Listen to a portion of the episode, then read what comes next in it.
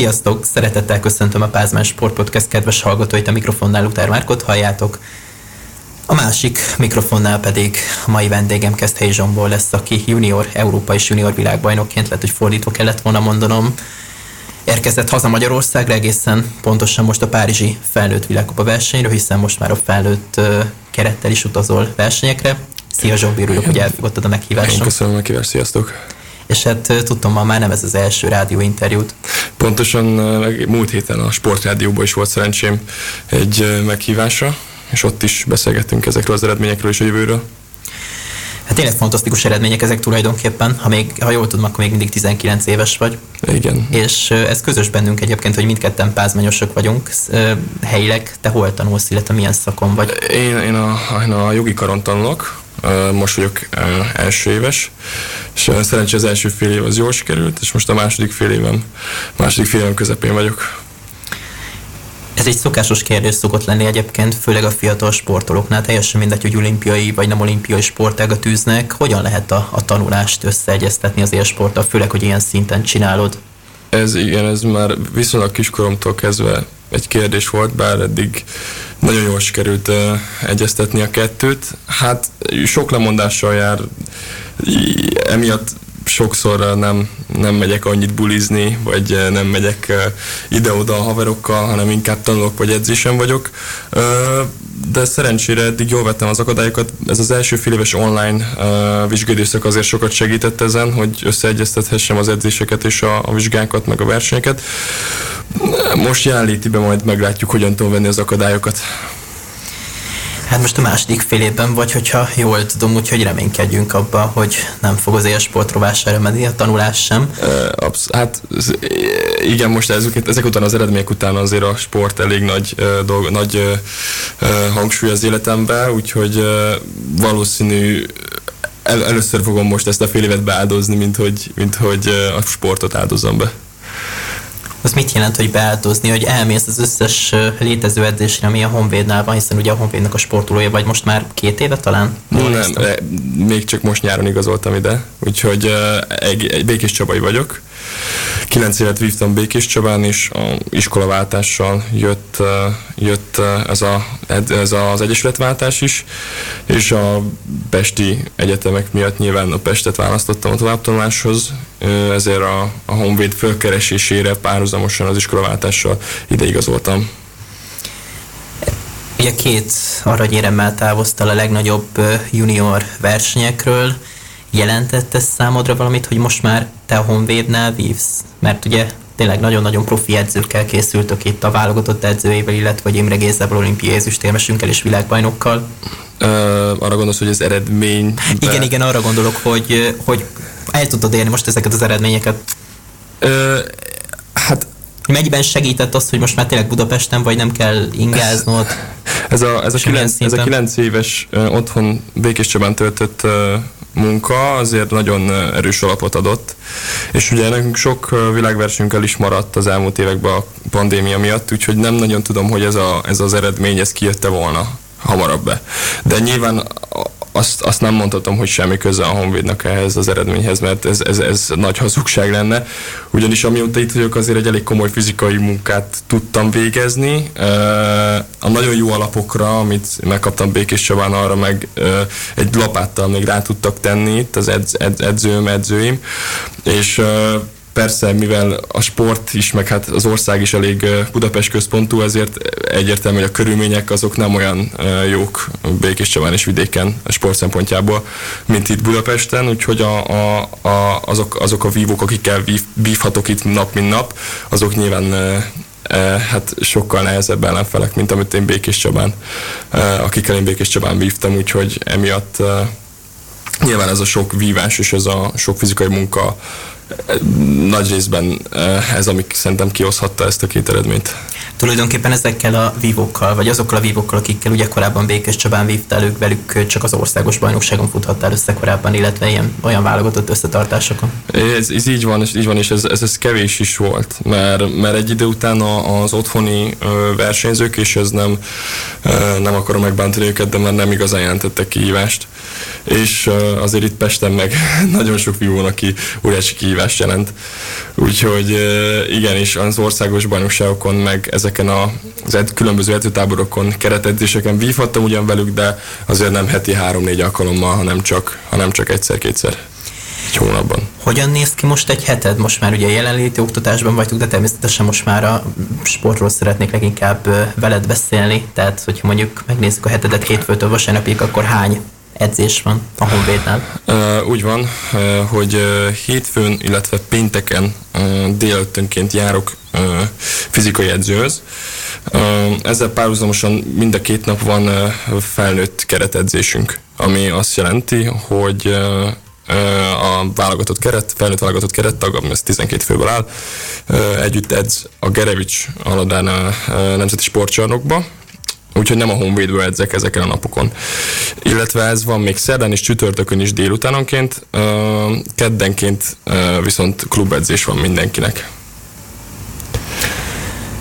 És hát most már nem csak itthon versenyzel, fantasztikus vívókkal, hanem nemzetközi porondon is. Tulajdonképpen ez be is bizonyosodott rögtön már az újvidéki Európa bajnokságon, ahol tényleg senki nem talált, senkit nem tudott téged legyőzni, és egészen a döntőig, sőt, aztán ezt követően az aranyéremig meneteltél. Hogyan is nézett ki ez a bizonyos újvidéki út az aranyéremhez? Számítottál egyáltalán? Mindig meg szoktuk ezt kérdezni sportújságírók, hogy számítottál arra, hogy hogy aranyérmes leszel egyéniben, nyilván rengeteg munkát tettetek bele, de akkor hogyan is nézett ki ez a bizonyos újvidéki? Arra számítottam, hogy egy jobb eredmény születhet, arra nem számítottam, hogy meg is nyerem az Európa-bajnokságot.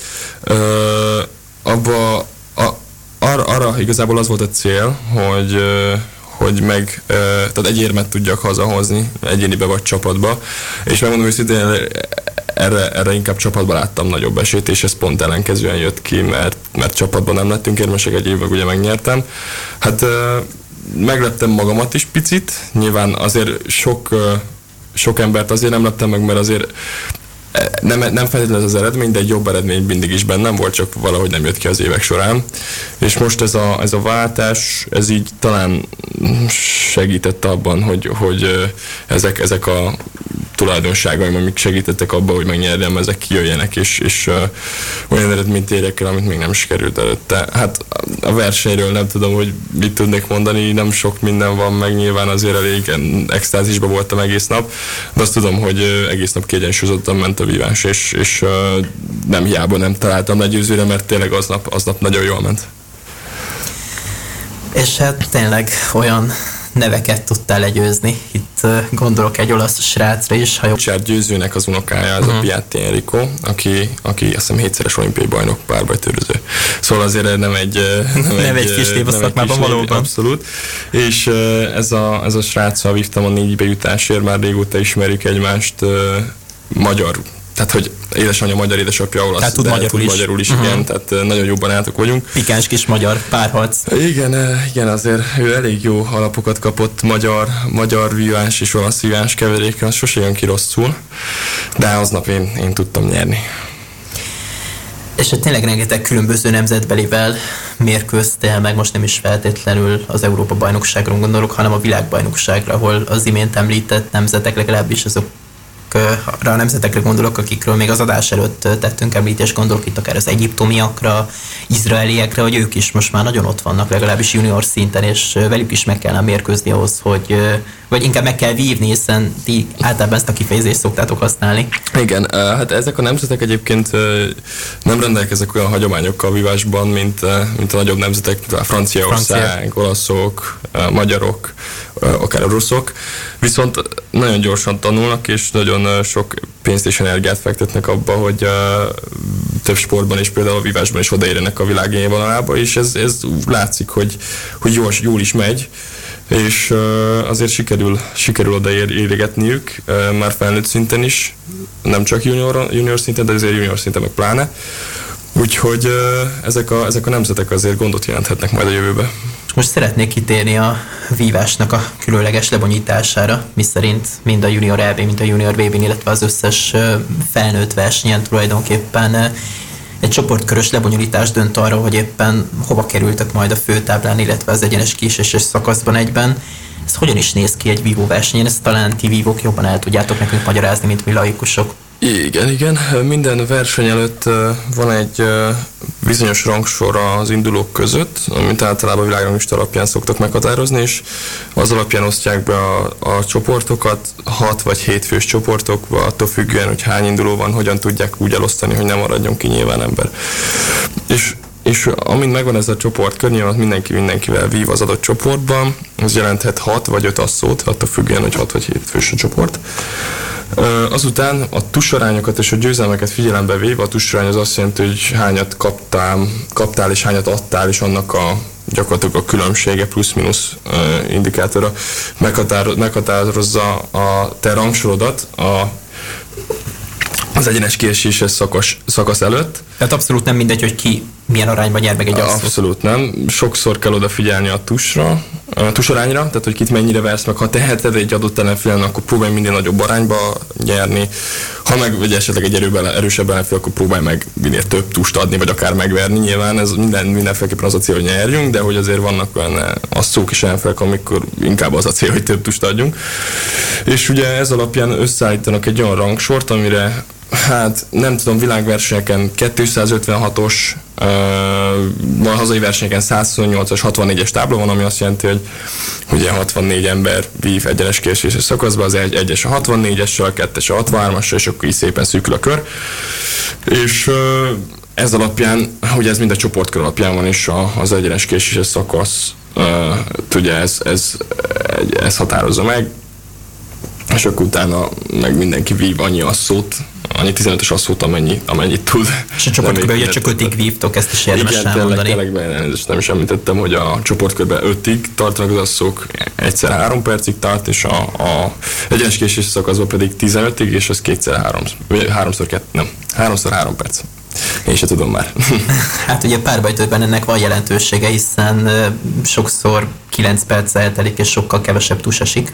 Ez így van. Sajnos sokat szoktunk uh, uh, lábmunkázni úgy, hogy nem esik találat. Azért ez uh, uh, mi szakágunknak a sajátossága, hogy azért párbajtőben nem sietik el az asszókat, és nem is, nem is szokták gyak, gyakran kivívni, és van, hogy a végén van, hogy esetleg 15 alatti a végeredmény, és ez, ez gyakran megesik. Ez, ezt próbálták egyébként fölgyorsítani, vagy változtatni az új passzív szabályjal, amit nem olyan régen vezettek be egy-két éve, ami azt akarja, hogy egy, a, egy, egy perc, ha egy percig nem esik találat, akkor uh, egyenlő állás esetén mindkét, először mindkét versenyző kap egy sárgalapot, majd ha esetleg változna az eredmény és valamelyik fél vezet, akkor másodjára egy piros lapot, és csak az, aki hátrányban van, ezzel késztet, próbálják késztetni a hátrányban lévő versenyzőt, hogy ne vívjon passzívan, hanem támadjon és próbáljon meg tust adni. És hogyha vesztes helyzetben lévő kap piros lapot, az azt jelenti, hogy a győztes helyzetben lévő meg tust kap. Ez tus, igen, mert a piros, nálunk úgy van, hogy a sárga lap az figyelmeztető lap, a piros lap az egy büntető találat, és a fekete lap aki jelenti a kizárást. Szóval nálunk egyet több lap, mint fociban. hát most már kézilabdába vezették be a kék lapot, de most ennek a részleteire én nem szeretnék kitérni, mert nem is lennék vele tisztában őszintén. De visszatérve egyébként talán kardvívásba a sárga, akkor meg akkor vagy ha valaki nagyon hamar indul. Egy kicsit kitérünk. Hát egy másik sportág, gyakorlatilag egy másik szakágra, de hogy fogalmaztál az előbb, igen, igen, teljesen hát másik sportág a három fegyverben. a, a, mind a szabálykönyvben, mind a találati felületben, a fegyverben, a ruházatban, nagyon sok mindenben különbség van. Egy, találati egy, felületben is természetesen. Is, igen, egy, egy, egy dologban egyezünk, hogy 15-re vívunk. Hát ők meg, meg a csoportkörbe 5-re. Igen.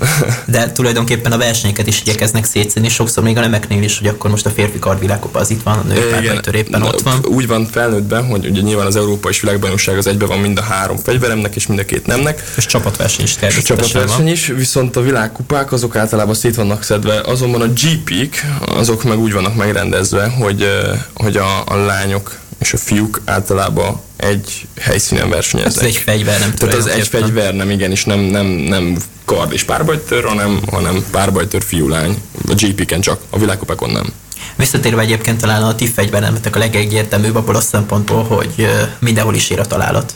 Igen, hát uh, akár a kislábúj körmet is megszúrhatnád, ha vívnánk, és az is érne. Igen, de ezek a bizonyos csuklószúrások is legendások szoktak. Igen, azért uh, ezek, ezek, ezek, ezek olyan tusok, amik uh, könnyen megtörhetik az ellenfél lendületét, ami jól jöhet, mert azért nem olyan egyszerű eltalálni a másiknak a csukróját, ugyanis ott a kosár, ami védi, de azért ezek a tusok elég, elég finomak szoktak lenni nagyon, tehát hogyha valaki ilyen tust ad, akkor azért büszke szokott lenni magára. De most a Tokiói olimpián is láthatunk jó néhány ilyet. Hát a fel, mindenhol, főleg felnőttben ott mindent, mindent, ami legközelebb van hozzá, de megpróbálják eltalálni. Talán ez a különbség a junior, illetve a felnőtt vívás között, hogy uh, ilyen kis piszokságokra is hajlamosak ez, egyik, ez az egyik, hogy ott nagyon minden hibát kihasználnak, a tapasztaltabb vívók. Egy fél lépést is már. Egy fél lépés, tényleg egy, egy rossz lépés, és azt kihasználják, érzékelik, nagyon értik az egészet. És még egy sem tudod kihozni. Pontosan, tehát ott náluk ez, nálunk junioroknál azért sok, tehát nem, nem gyengébb, azért már aki, aki juniorba ott, ott tud lenni, azért nem egy rossz vívó. Ezt most nem magamat dicsérem, ezzel, ezzel általános dolgot mondok el és uh, aki viszont azért felnőtt és junior között óriási a szakadék, és, és nem, nem rögtön, nagyon ritka, hogyha, főleg férfi párbajtérben, hogyha valaki már, már juniorként odaér az élvonalba. Volt rá példa, de nem, nem, olyan, nem olyan egyszerű. És talán nálatok a legnehezebb, hiszen párbajtőrben talán a legidősebb az átlag életkor, hogyha mondjuk megnéznénk a világnak, a felnőtt világnak is első 32 Ez így van, az átlag életkor az talán nálunk a legidősebb, de még nem is ezzel a gondot, hanem hogy nálunk a legsűrűbb a mezőny, és nálunk van a legtöbb induló. És nálunk van a leg legtöbb jó vívó, aki, aki tehát hogy mondjuk a világon most első 50 emberéből szerintem 25 megnyerheti a versenyt, és, és nem lehet megmondani hogy ki fogja megnyerni a versenyt, de olyan szinten, hogy a sportfogadás nem, nem, nem, nem lenne megérős e, vívásra kitalálni, mert... Egy 100 forintos pénz sem érdemes. Nem, nem, nem lehet tenni senkire, hát ez gyakorlatilag a világon most egyes is ki tud kapni rögtön az első asszóba, tehát bármi megtörtént. Tehát akkor nálatok nem is egy nagy dolog egy nálad sokkal neve, nagyobb nevű vívót legyőzni? Ez nem igaz, ez nem igaz, hogy nem, nagy, nem nagy dolog, óriási dolog, viszont ezt már inkább azok között van, akik felnőttek. Tehát mondjuk, hogyha én vívnék a világon, és egyesre is megverném, akkor az egy meglepetés lenne, és akkor nyugodtan rakhatná az ember a házát is a világon, egyesre, mert azért ritkaság, hogy egy ilyen uh, ilyen győzelmet arasson valaki, aki fiatalabb, és nem is a felnőtt, felnőtt mezőny, tehát igazából felnőtt versenyeken nincs is tapasztalata, azért az ritkán meg inkább ez a felnőttek között van az, hogy, hogy vívok a világon most egyesként, úgyhogy én, én, is már felnőtt vagyok, és akár meg is verhetem. Tehát, hogy ott, ott nem lehet tudni, hogy a világon is egyes és a világon is 20-as között nincs akkora különbség, mint mondjuk nálunk juniorban. És hogy most akkor téged is dicsérjünk, és be is bizonyítsuk a kedves hallgatóknak, hogy mennyire is nem vagy rossz vívó junior világnak is, tehát konkrétan most vezetett három versenybe, hogyha jól láttam, az előbb néztem. Még pedig van olyan vívó egyébként a legjobb nyolcban, aki hét versennyel van ott, és neked ugye az egyik az olaszországi világkupa, az ki is maradt ugye igen, Covid négy, négy versenyen voltam. Az egy első volt Bocsánat, Luxemburg, igen, Luxemburgba, aztán voltam Belgrádba, és ugye az LBVB. Hát az a szerencsém, hogy ezt meg ugye végül is ezzel a VB-vel lezárult a világos, tehát ezzel meg is nyertem hivatalosan. Ez az a szerencsém, hogy ez a LB és VB elég, elég, elég sok pontot ad ahhoz. Hát a legtöbb pontot tulajdonképpen ez a két verseny. Ja, igen, és ugye ez, ezek, ezek összességével azért meg lehet nyerni egy világranglistát. Még hogyha nem indulsz el mind a... Fele olyan vers, fele versenyel is. Igen, igen, simán. Visszatérve egyébként még a párbajtörvívás rejtelmeire, még egy-két dolgot nyugodtan elmondhatunk, hogyha döntetlen állás van, mondjuk akár 8-8 vagy 9-9, akkor ugye hossz, egy perces hosszabbításban dől el az, hogy, hogy ki az adott asszó. Igen, ez Volt így, már erre példa neke, ilyen nagyobb versenyeken? Persze, hát ez, ez elég gyakori, főleg, a, főleg most, hogyha meg, megnézzük a, a Párizsi világkupa jegyzőkönyvét, akkor szerintem az első körbe mondjuk nem is tudom hányan szó van, Hát a, hát a 64-es tábla akkor 32. Igen, 32 az, igen, pontosan 32 az szó van, abból szerintem 20 egy tussal 20 szót egy tussal nyertek meg, és nem mondok keveset. Tehát, tehát ennyire kicsi a különbség nagyon, tényleg, nagyon tehát ezzel most abszolút ezek a leírtad. főleg felnőttbe. Ez az egyperces történet egyébként úgy, úgy zajlik, hogy egyenlő állás esetén lejár az idő, akkor egy perc egy perc, egy tus következik, ez hirtelen halál, de azelőtt eldönti a gép, mert most már ugye a gép eldönti magától, régebben még ilyen pénzfeldobás, meg tollpörgetés, meg ilyen egyéb eszközöket használtak ahhoz, hogy eldöntsék, hogy kinél van a kedvezmény, ami azt jelenti, hogy ha lejárna az idő, akkor az a kedvezményezett vívó nyerni meg, de hát erre gyakorlatilag százból, ha egyszer kerül sor, akkor, akkor lehet, hogy még így is, így is tehát ennél is ritkábban mert azért arra odafigyelnek már a profik, hogy az idő ne járul le, és négy kapjanak ki. Talán ez öttusázóknál is így van, amikor a félperces bónuszvívást csinálják, hogy nyilván aki hátrébb végzett a vívás összetetjében, neki kell támadnia különben. Igen, igen. Lejár az idő, és az idő is kap. kap. Igen, igen. Pontosan. Pontot, úgyhogy Hát te vagy az első Vivo a Pázman Sport podcastjében, szóval veled beszélgethetünk, veled beszélgethetek először tulajdonképpen a vívás rejtelmeiről is, illetve ezekről a különleges szabályokról is, amelyekről lehet, hogy... Megtiszteltetés. Amikről tényleg lehet, hogy laikusként annyira nem mm, tudnánk úgy beszélgetni. Most térjünk egy kicsit ki a Dubai világbajnokságra. Milyen volt átélni ezt a versenyt. Tényleg a világ legjobb vívóival, ugye az összes fegyver, nem összes vívója ott volt, sőt, még ugye kadettkorúak is voltak a, a helyszínen. Egy Igen. luxus létesítményben rendezték meg, ahogy láttam a, a képeket a semmi közepén. Hát konkrétan a semmi közepére fölépítettek egy úszodát egyébként, amit aztán aminek nyilván a medencét leborították és arra rakták fel a pástokat. Hát ez elég komoly komplexum. Nyilván azért az évek során már találkoztam hasonló komplexummal, de hasonló városban még nem volt versenyem. Úgyhogy ez ilyen szempontból is egy óriási élmény. Európán kívül sem volt még verseny? De volt, volt, volt már, természetesen volt már, de, de azért ez így, így, így, így elég komoly, hogy, hogy egy ilyen város bevállalta a junior világbajnokságot vívásban, tehát azért nekem egy kicsit így érdekes, hogy egy Dubajba ezzel foglalkoznak, de azért örülök, hogy, hogy odaig is eljutott ez a dolog. Hát szerintem nekem megmondom, hogy nagyobb élmény volt, mint az Európa-bajnokság. Monumentálisabb esemény volt? Igen, abszolút. Sokkal több induló, sokkal több ember, nagyobb, nagyobb uh, nívó, vagy hogy is mondjam, tehát nagyobb, nagyobb uh, eredmény egyébként egy világbajnokságot, mondjam, mint egy Európa-bajnokságot nehezebb is, és uh, emiatt nekem ez, ez talán ez eddig a legkedvesebb emlékem a, a, a vívásomból, vívó karrieremből, úgyhogy ez, ez csodálatos volt. Kitérve kicsit most junior évedre, ugye junior világbajnok és Európa bajnok lettél egyéniben, ez ezt hogyan tudjuk elhelyezni így a vívásban? Ez, ez mit jelent? Hogy két olyan napot fogtál ki gyakorlatilag, amikor senki nem tudott elkapni, és a két legfontosabb esélyt nyerted meg az évnek. Tehát ez, ehhez tényleg kell a zsenialitás. Köszönöm. Hát igazából ez, ez, ez nehéz ezt így uh, objektíven megítélni nekem mert én azt mondanám, hogy igen, két legjobb napot fogtam ki az évbe, és vagy akár a élet vagy vívó karrierem során, de, de azért voltak már erre utaló jelek, hogy erre képes vagyok, viszont az, az, az elég ritkaság, hogy valaki egy évben az Európa bajnokságot és a világbajnokságot megnyeri, uh, amit nyilván a helyén kezelek, tehát nem, nem fogok ettől elszállni, ez nekem egy nagyon jó uh, kiindulási alap a felnőtt pályafutásomra is, és ebből csak annyi önbizalmat és, és tapasztalatot szeretnék majd meríteni, ami, ami csak előre vissza a, a felnőtt versenyeken, vagy a, vagy a elkövetkezendő pár évenbe. Úgyhogy ez, ez egy nagyon jó, nagyon jó kiinduláspont. Mióta visznek egyébként téged felnőtt versenyekre, egy Dancsházi Nagy Tamás a szövetségi kapitányotok. Most voltál a Párizsi világkupán a hétvégén. Igen, hát egész, most ősz, tehát 2021 ősze óta. Hát ez a szezon az első. Igen, most voltam életemben először felnőtt világkupán Bernbe, Svájcba.